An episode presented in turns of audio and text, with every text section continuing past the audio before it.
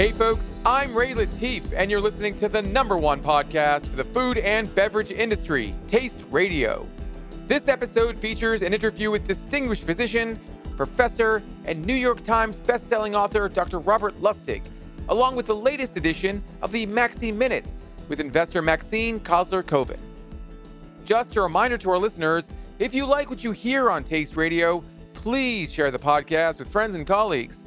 And of course, we would love it if you could review us on the Apple Podcasts app or your listening platform of choice. Sometimes you just need to tell it like it is. Dr. Robert Lustig has no problem with that approach, especially if it will save lives. A professor of pediatric endocrinology at the University of California, San Francisco, Dr. Lustig is a leading public health authority who has lectured and written extensively about how sugar and ultra processed food have fueled a surge in chronic diseases. His work spans 40 years of clinical research focused on childhood obesity, diabetes, and other issues that lead to metabolic disease. The keynote speaker at Manna-Tree's second annual Global Health Forum, Dr. Lustig pulled no punches when discussing how decades of overconsumption and bad food are root causes of chronic illness and an American healthcare system strained by a perpetually sick population. While the problems seem overwhelming, Dr. Lustig noted the role that innovative food and beverage companies can play in affecting change, a topic we discussed at length in the following interview. Hey folks, it's Ray with Taste Radio. Right now I'm in Vail, Colorado at Manna-Tree's Global Health Forum, and sitting in front of me is Dr. Robert Lustig. My pleasure, Ray. You know, I was so enamored with your talk today and the panel that followed. Uh, I think a lot of people were really, really happy to hear from you. Very your kind. your approach is direct, uh, honest, straightforward in a way that I think might have surprised a few folks. But it's important. You know, it's important to be upfront and realistic about the challenges we face in our society as it relates to public health. I only speak truth. and, you know, I'm famous for it. And, you know, I've been called on the carpet enough times in my career for it, but that's just too bad. It's fine though. I think, you know, it's better to be that way than to be really esoteric about a particular subject. So, uh, some friends of mine are facing some health issues. They're having some real gut health issues. And so I texted them uh, one of your slides, and it was the slide about the hateful or grateful eight. And it included, well, maybe you can explain exactly what that is. Well, the diseases that America and really the whole world are suffering from. Type 2 diabetes, hypertension, dyslipidemia, cardiovascular disease, cancer, dementia, fatty liver disease, polycystic ovarian disease. These are actually the symptoms of disease.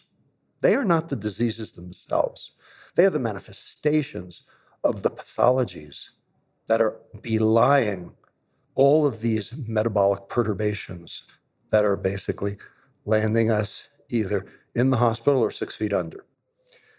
When you actually understand the subcellular mechanisms, you actually understand aging, you understand health, and you understand food. And you understand how food ultimately impacts health.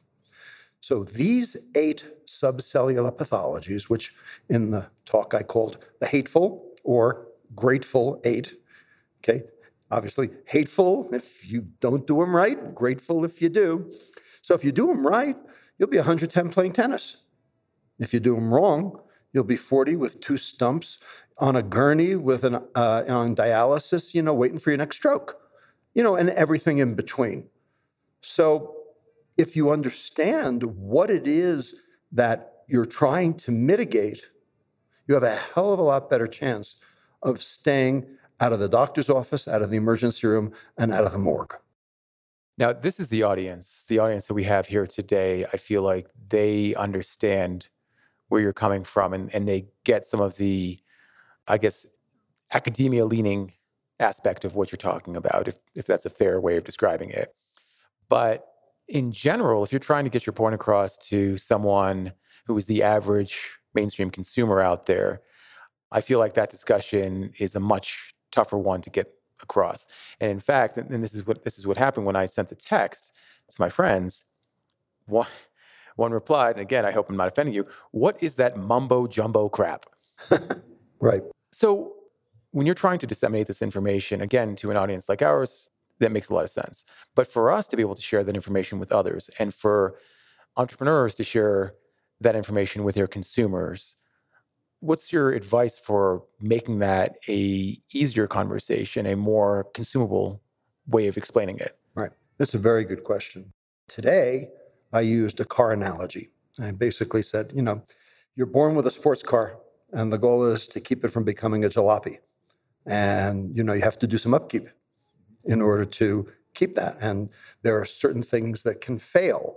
And if you don't mitigate those problems you'll end up with a jalopy so the eight subcellular pathologies are glycation, that's like carbon deposits on your intake manifold, oxidative stress, that's like rusting of both your body and your chassis. Mitochondrial dysfunction is like your transmission, you know, when you have defective transmission. Insulin resistance is like when you have a problem with your carburetor and you're not mixing your air and your gas together to explode it properly. Uh, membrane instability is like an oil leak. Inflammation is like uh, rotted fuel pipes, you know, that could actually catch fire. Methylation is like soot on your spark plugs. And, you know, instead of having a V8, you have a V2. And finally, autophagy is like oil sludge. And I think people got that. yeah, I think they did too. And, and, and, so that was a way of managing it. How do you do it, you know, to the general public? These are eight terms that no one's heard of before. Now, why? And the answer is because there's no ICD 11 code. What Doctors don't bill for those. okay. And also, there's no medicine for any of those. There's food, but there's no medicine. So, like, why would a doctor bring these things up to a patient when, number one, the patient's not going to understand it? Number two, doctor wouldn't do anything about it anyway. So, yes, this is a problem, and it is my charge to basically explain to people. You know, the fact is, ultimately, we've got to educate the public, we got to educate the consumer. You know, food industry educates the consumer every single day. Now, usually what they're educating them with is, you know, misinformation or disinformation in an attempt to get them to buy their product. I'm trying to provide them with, you know, true information on how to get healthy. And I also don't have a vested interest. I mean, it's not like I'm taking money for this. Well, you're not taking money for this, but I think it's in everyone's best interest to do as much dissemination of the education and the learnings that you shared today. And one of those learnings that I picked up on, and I think everyone really appreciated, was that you can't outrun, or maybe to use the analogy from outdrive a bad diet.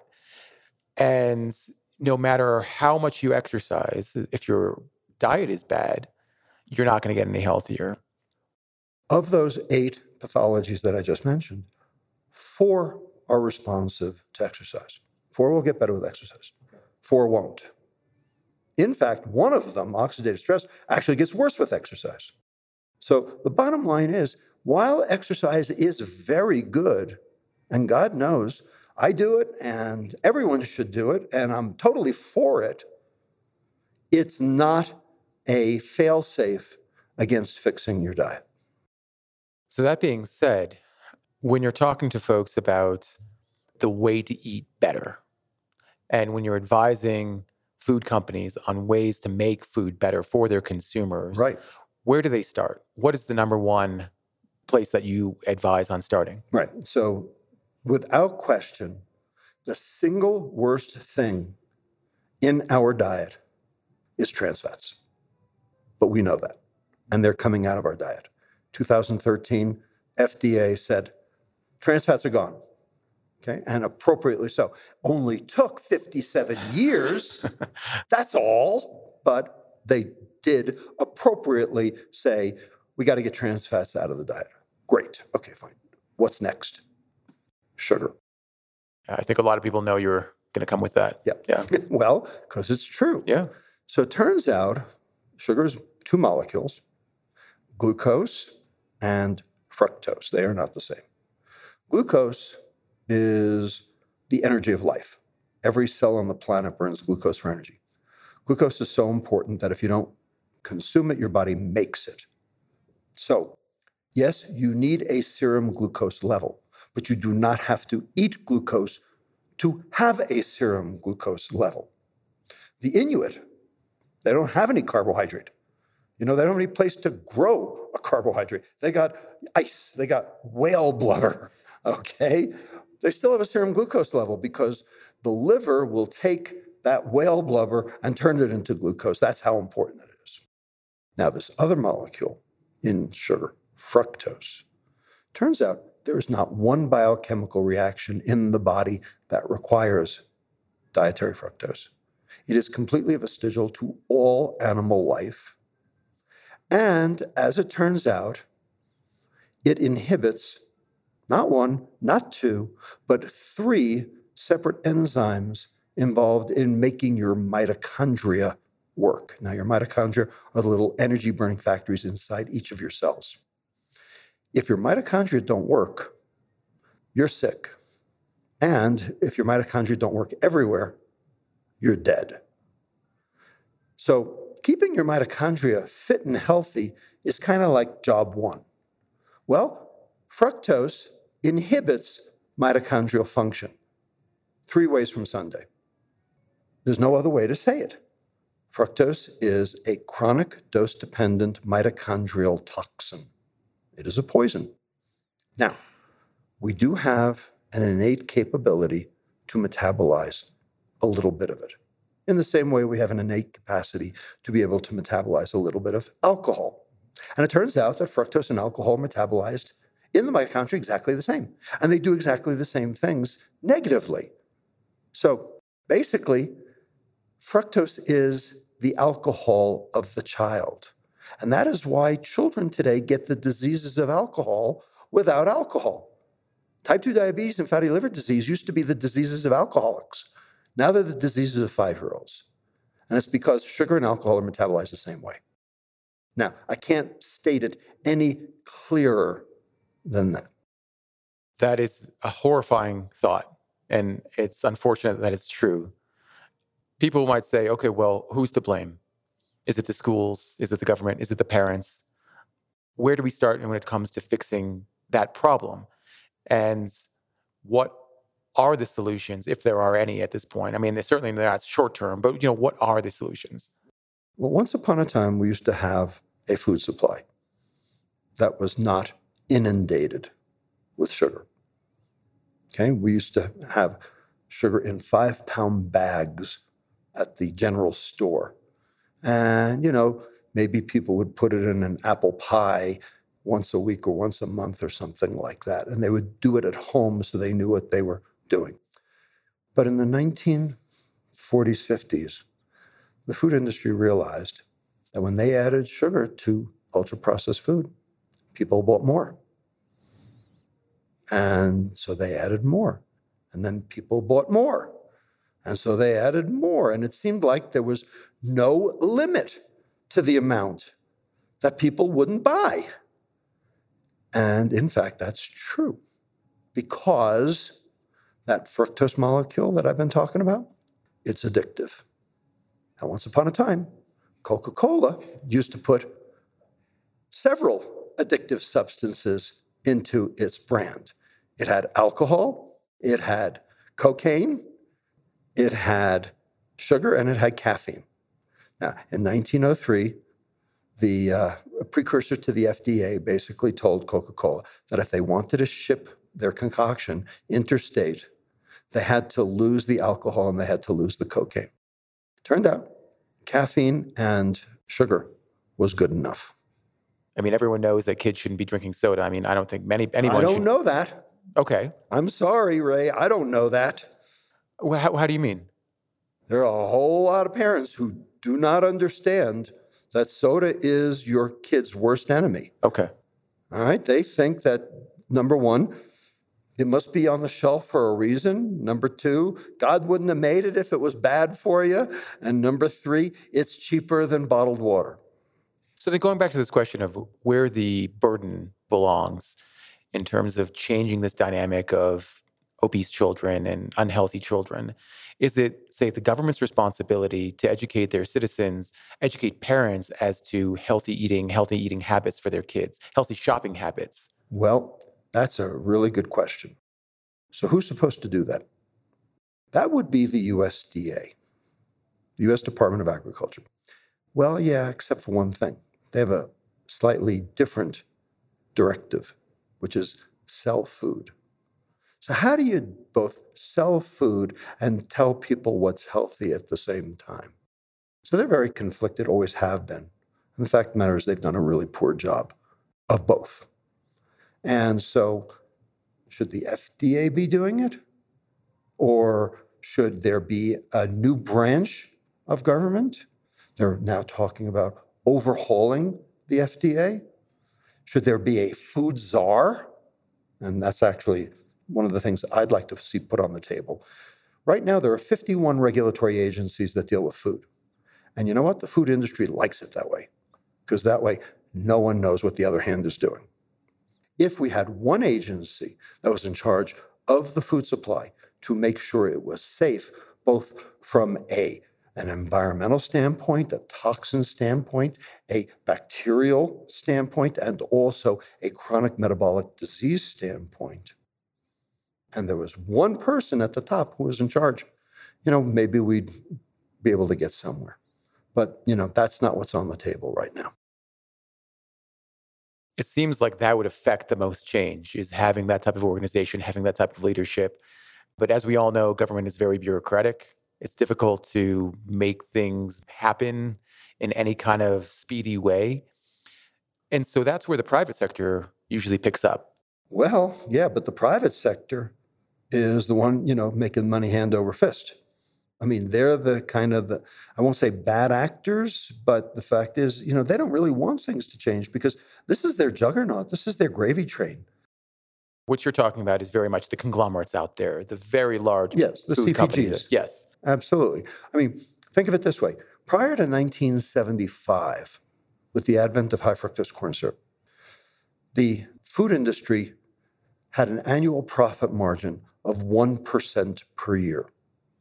Well, the population grew at 1% per year. In other words, the food industry made more money by selling the same amount of food to more people. That's okay. Sure. After 1975, the annual profit margin of the food industry was 5% per year. But the population growth rate reduced down to 0.7% per year. So now the food industry is making money hand over fist by selling more food to fewer people. Now, how do you do that? The fact of the matter is, we've learned, and I put that word learned in big air quotes, okay? We've learned to consume more. And there's a reason, because the food industry has figured out how to actually override our own fullness and satiety mechanisms. And the primary driver of that is sugar. And the second primary driver of that is the lack of fiber in food. Those are the two things that have happened to our food supply in the last 50 years the addition of sugar, the removal of fiber. The addition of sugar for palatability, the removal of fiber for shelf life. Real food is low sugar, high fiber. Processed food is high sugar, low fiber. But that's not what the food industry is selling. They're selling the processed food. And again, when we talk about when you talk about the food industry, you're very much talking about the large players out there. We are here at Manna-Tree Partners Symposium today. Yep. And we have probably 60 to 70 players in the room who are trying to be part of the solution rather than part of the problem. Right. We need food. It's not like we can do without food. Okay? We could probably do without tobacco. Okay, tobacco like should be wiped off the face of the earth. Yeah, I'm sure Philip Morris wouldn't be too happy. Oh, there's no with that. redeeming benefits to tobacco as far exactly. as I know. Yeah. You know, it's completely vestigial and only causes harm. Okay, but we need food. The point is, we need food that supports, sustains, nourishes us, that is not toxic. But that's not what we have today.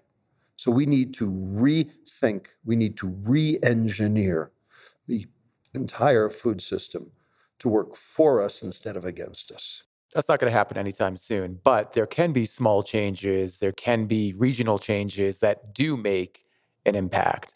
And I think that that's where, and I bring up the private sector, I think that's where smaller and emerging companies are trying to do that on a really micro scale. And I think yeah. they are having some impact.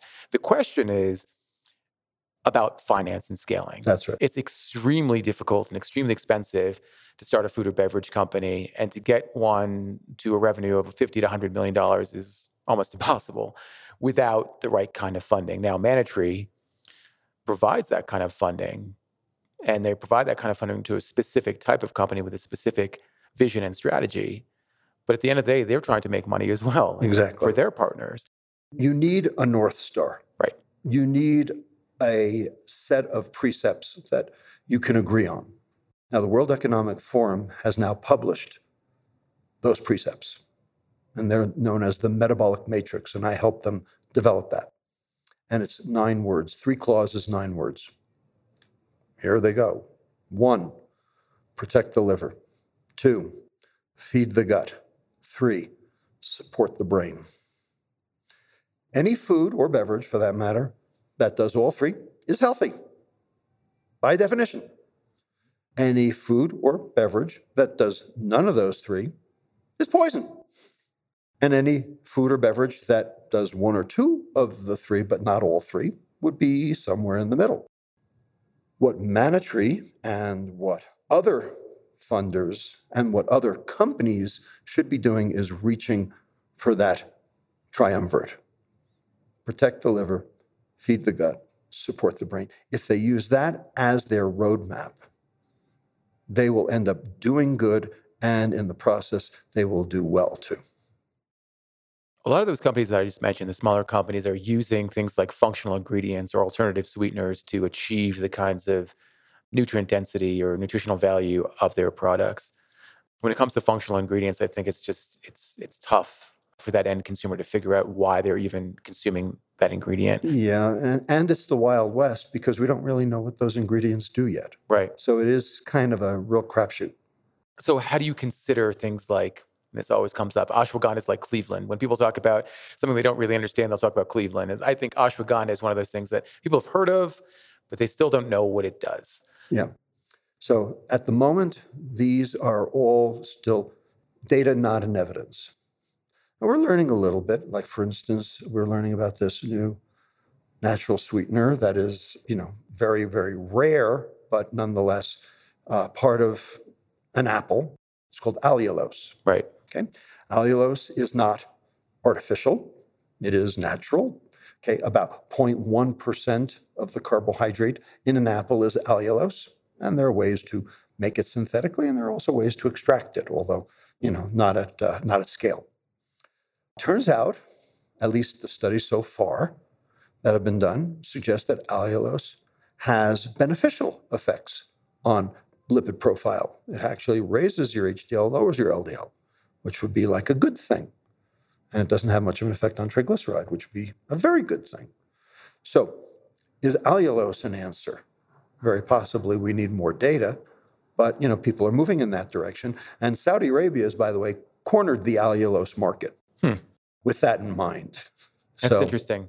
Well, I, am glad you brought up allulose because it is sort of the sweetener of the moment. I mean, yeah. we've had stevia and monk fruit, erythritol, right. all kinds of things like that right. in our foods for a long time. And typically, there's a lot of divisiveness about those sweeteners because of the taste. Right. Um, in some cases, because of what it does to your gut. And allulose is one of those things where, again, again one of these one of these crazy buddies of mine was like, I can't eat, I can't have allulose. I'm not. Every time I consume it, I feel sick afterwards. And and that's one specific case. And it's an N of one. Yeah. And an N of one is never science. Right. And so, you know, we we need the data. And I'm not saying we don't. We need the data across the board. We need long term data, not short term data. We don't need one meal data. We need 10,000 meal data. You know, the point is that kind of research needs to be supported, but it needs to be supported by the NIH, not by the food industry. What do you think about just reducing sugar to begin with So at the childhood level, they're just not expecting a level of sweetness that you know they're used to, or a lot of kids are used to and grow up with you know today. That's the holy grail. That's the right. brass ring. I mean, the point is, the American Heart Association, you know, came out with its guidance in 2017 that said between ages zero and two, the recommended amount of added sugar for infants and toddlers is zero grams. Zero. That's right. Uh, well, that's not what's happening. And, you know, unfortunately, that's, you know, the beverage industry and the breakfast cereal industry and the, you know, um, candy industry, they, they don't seem to be catching on to that. So we have a lot of work to do and we have a lot of education to do. You can't expect anything to change in society without education, but you also can't expect education alone to change anything in society. Education is necessary but not sufficient. Education softens the playing field so that you can actually then engage in some public health intervention that will work. We got to start with that, and that's what I'm doing but we have to then work with, you know, government, we have to work with industry partners, you know, to get something on the books. What if, you know, you just reach the companies that are producing these products? I mean, isn't it easier to ask them to reformulate their products so that they don't have certain ingredients in them or don't have so many ingredients in them. I mean, I think to, you know, if I were an investor, I would definitely want to invest in a better for you kids brand, whether it's food or beverage, because I think that for me would feel like it's affecting the most or has the opportunity to affect the most change? Well, I hate to tell you, but that's been tried. Indra Nooyi of PepsiCo tried that in 2006, and she actually hired Derek Yach away from the WHO specifically to help PepsiCo make healthier products and you know cut the sugar and you know develop a better for you line. You know, and by 2011, PepsiCo had lost $349 million in one year, and Wall Street was calling for Indra's head on a silver platter because she, quote, took her eye off the ball. And you haven't heard anything about Better For You from PepsiCo ever since. And of course, Derek Yach went his own way, and Indra Nooyi, you know, survived, but, you know, ultimately retired. And if you take a look at the other companies, Denise Morrison of Campbell's tried to get the salt down. She was gone uh, the guy from uh, uh, Danone. Emmanuel Faber. Emmanuel Faber tried to do the same. He was gone. So, you know, those Wall Street quarterly reports unfortunately carry a little too much weight. So, we need private sector actors who are not beholden to Wall Street to lead the way. And I'm actually working with one offshore in uh, the Middle East to do just that. We've uh, worked with the Kuwaiti Danish Dairy Company to completely re engineer their entire portfolio 180 items, and 18 of them, now 10%, are completely re engineered and out on the market in, uh, in the Middle East. You talked a lot about fiber today, and you talked about it just now. It feels like there's a big opportunity for entrepreneurs to introduce products that are fiber heavy or at least a fiber centric kind of food or beverage company. I mean, is that is that accurate? I mean, do you think there's a big opportunity there? There is an opportunity. Uh, the problem thus far is that you need both soluble and insoluble fiber. Soluble fibers like pectins or inulin, like what holds jelly together. Insoluble fibers like cellulose, the stringy stuff in celery, or cardboard. Insoluble fiber is not miscible, you know, so it would just like precipitate out and, you know, destroy the texture of any processed food. So I'm actually the chief medical officer of a company that's working on a proprietary fiber that would solve that problem, that would actually recapitulate the effects of both soluble and insoluble fiber on processed food that could be added to the food and would expand in your intestine and allow for sequestration of glucose, fructose, sucrose, simple starches, basically turning apple juice back into apples in the intestine.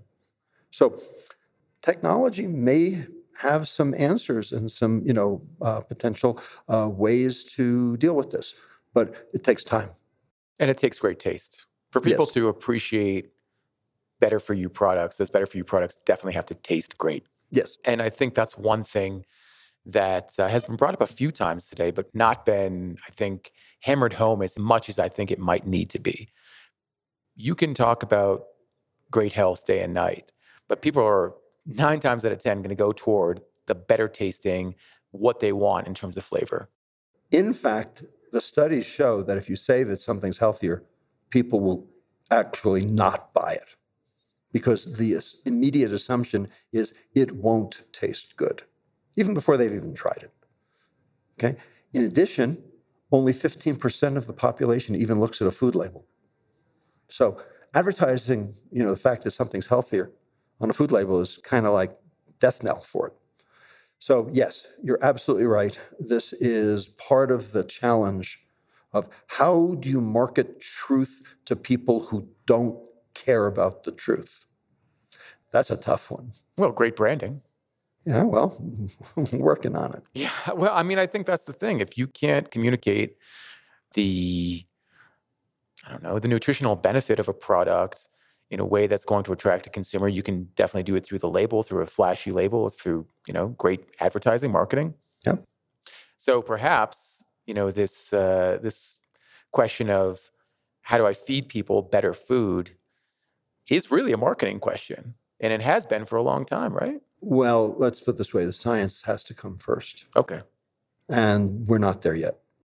Dr. Lustig, I am elated that I had the opportunity to meet you today. And I think every single person who spoke or asked a question, spoke on stage or asked a question to a panel, mentioned your name at least once. so uh, thank you so much for taking the time to sit down with me. I know how busy you are. Um, thank you very much for your book. I can't wait to read this Metabolical The Lure and the Lies of Processed Food, Nutrition, and Modern Medicine. Very excited to read this. Thanks so much for having me, Ray. Appreciate it. All right, it's time for the latest installment of the Maxi Minutes with Maxine Kozler Koven the co founder and managing director of Los Angeles based investment firm LDR Ventures. In this edition, Maxi spoke about how angel investors evaluate emerging brands that play in trendy categories, and also discussed the sustained lack of investment in female owned CPG brands, the reasons behind it, and ways for the industry to collectively address the problem. Hey, folks, it's Ray with Taste Radio. Right now, I'm back on the mics with Maxine Kozler Koven, the managing director or co managing director of LDR Ventures. Maxie, great to see you. Hey, Ray, great to see you too. I can't believe we're in season two. I know, in season two, in a chilly season, not so much for you in LA. How, how is the weather in LA right now? Uh, it's pretty nice. We we did have a cold stretch, but it's I'm sorry, Ray, but it's really nice. But you'll be here for Expo West, so you'll you'll get a taste of it. I will be in LA for Expo West. Are you attending as well? I'm doing my best to get there for at least a day. Okay, cool. Well, again, I, I know we talked about this last time. It'd be great for some folks in our audience to meet you finally in person. I feel like they probably know you, know your voice uh, so well at this point. And uh, of course, people are going there to find the hottest new trends, categories, and products. And within that categories part of what I was talking about, you know, it feels like there's always something that stands out within food and beverage as the new hot thing. You know, and I wonder from an investor perspective how you evaluate an emerging brand within an emerging category. This is an excellent question. And, you know, this comes up all the time. So, first, you have the trend. So, definitely last year, it really solidified as alcohol free. So, there were more cocktail and beverage types of, um, you know, just non alcoholic, kind of hard alcohol without alcohol spirits. And then definitely the alcohol free wine I think was really, really big last year and came out some celeb brands, some non. And then what I'm really seeing now is the non alcoholic aperitifs are really coming out. So there's a couple of things I'm seeing from this is one, this is clearly a big trend. And I think it's big enough that we've had a couple different category groups coming out that it is a solid trend where people want offerings that are non alcoholic in a variety of ways. So I think I'm feeling at this point, okay, it's it's coming around that there's going to be a place for more non-alcoholic options and more than just for dry January. I think people want those options for health. But now within it, how do you distinguish one from the other? How do you say one is clearly going to do better? And is everyone just going to get a little bit of the space? Is anyone going to be a clear winner? Is anyone going to truly, you know, you can look at back in the day like yerba mate or kombucha. You know, we definitely had some winners in those categories, you know, who have become just the staple items. And that's what I want to see. Who's going to be the staple of non alcoholic? you know do i see that happening do i see the consumer taking it and a lot of what i look through and and want to hear from from founders is sell through are people coming back and back again to buy it. So return customers is a really big number i want to see without spending a ton of money or doing very little to just you know poke the consumer. Are they just coming back you know time and time again rebuying the product because they're just addicted to the product? How much does first mover matter to you? When you see a particular category and you see one brand within that space that is getting some of that traction, some of that sell through? Does that make a big difference to you? Or are you willing to sort of wait and see or take a wait and see approach to how that category develops? You know, it's a tricky one because if it's a really new category where the consumer needs education, it's tricky to be the first mover because you're going to carry the heavy load of the education piece. So sometimes it is that person who does the groundwork, and the second one that, comes in winds up, you know, with great marketing can really capitalize on it. And obviously, a great product. At the end of the day, if the product's not good and people don't like it, it's not going to work. But first mover does mean a lot. You know, I, I definitely take that seriously, but the, everything's got to line up. The product has to be phenomenal. The marketing and the way they're getting to the consumer to get early dedicated consumers. That's really what I want to see. That, like I said, returning customers. If I'm seeing that in a really strong way, even in one market, like a really strong market, that's going to mean a lot. I sign up for newsletters, a lot of newsletters. I want to see how you're talking to your customer. I want to see what information you're giving them, how you're trying to grab them. You know, especially I, I've taken less and less samples and I buy because that's a barometer. Am I willing to spend money on it? Is a big one. And it's always, I have like a 20 person testing group. And I ask them, you know, I'll send them free stuff, but I say, okay, will you go back to the store now? Would you spend your money to buy it? And then once I talk to the founder, I have more and more specific information I'm looking for in their financials and in their P&Ls. That's nice to hear that you're buying product from entrepreneurs. I mean, just the customer experience of ordering the product was that an easy process did it get shipped in time? Did it arrive in the kind of packaging that's reflective of a high quality premium product? I think all those things make a lot of sense if you're going to buy the product on your own. So you can tell a lot about that customer experience just via i think buying it yourself. That i highly recommend that for every investor to please go and just buy it. You know at worst take the 10% 15% off your first purchase. Like of course use that kind of thing. But order it buy it yourself have the experience. And my advice to founders is have like one of your parents go online or go to a store and buy it and have the experience and give you a review. It's amazing how people don't even buy their own product to see like the issues around just buying their product. Absolutely. We've been talking about this a lot on the podcast for unfortunately many years the lack of venture capital the lack of funding that's going to women led brands. And you know for a long time i think that the statistic was for the last 25 years female founded brands have received 2% of all venture funding. And again that that hasn't changed. That's been the same for the past 25 years. Just recently, I, I read on LinkedIn, uh, multiple posts noted on LinkedIn that that number has actually dropped to 1.9%, which is tragic and confusing and frustrating. It's all the above. So, you know, what is going on here, Maxie? I mean, uh, as someone who, you know, does invest in female-led brands and does emphasize funding into women-led companies, what's going on here? What what are the reasons behind this sustained lack of funding and you know what are your thoughts on addressing it it's a complicated question and like any problem i would look at i have to look at the data around it. So, just to put some perspective on it, especially if you're looking at venture capital as a whole, and this is partially my experience, and this is partially just, you know, if you read the Crunchbase and PitchBook and you read all the data. If you're talking about venture capital in general, you know, a huge percentage, I don't know what the exact number is, of venture capital money is going into tech deals.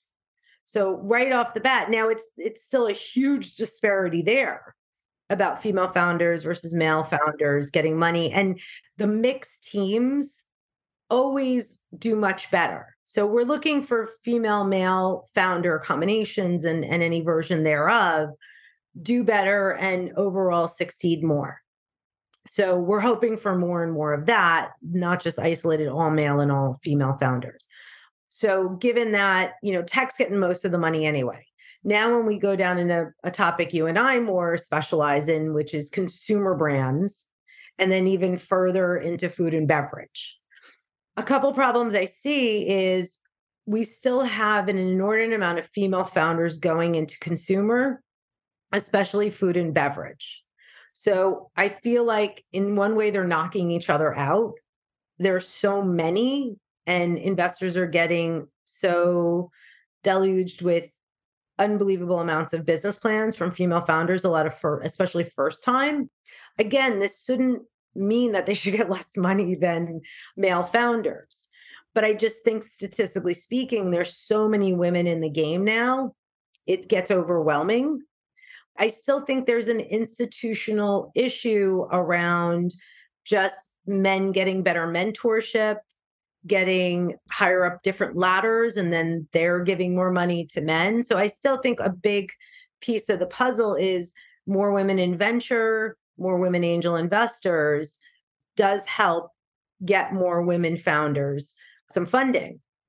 I think the swing down though is we had this incredible surge in the last five, six years of really calling attention to the problem more women getting investment money, more women coming in and investing. And now it's a few years later, and a lot of these companies did not make it. They're either almost out of the game or they're already out of the game. And statistically speaking, this is normal. This is totally normal for venture capital. However, there was so much more for women that now they're statistically more of the people who are not making it. When you mentioned mentorship earlier, are you talking about business training, sort of executive training, entrepreneurship training, the kind of things, the kind of experience and skill sets that you need, or at least, uh, you know, in so many ways that I think any founder would would benefit from if they are to, you know, build a scalable and sustainable business? Yeah, definitely. Not as much like around incubators and accelerators because they're doing a phenomenal job they're doing a great job for a founder of a company you know going through like a 3 month course. And you know i think most of them that i know they're taking in you know a 50-50 split of founders or even dedicated to female founders. I mean more institutionally like within private equity within venture capital in all levels of finance is the decision maker to make that investment are there enough women in there or enough men in there that are seeing the value of a female founder or co-founder.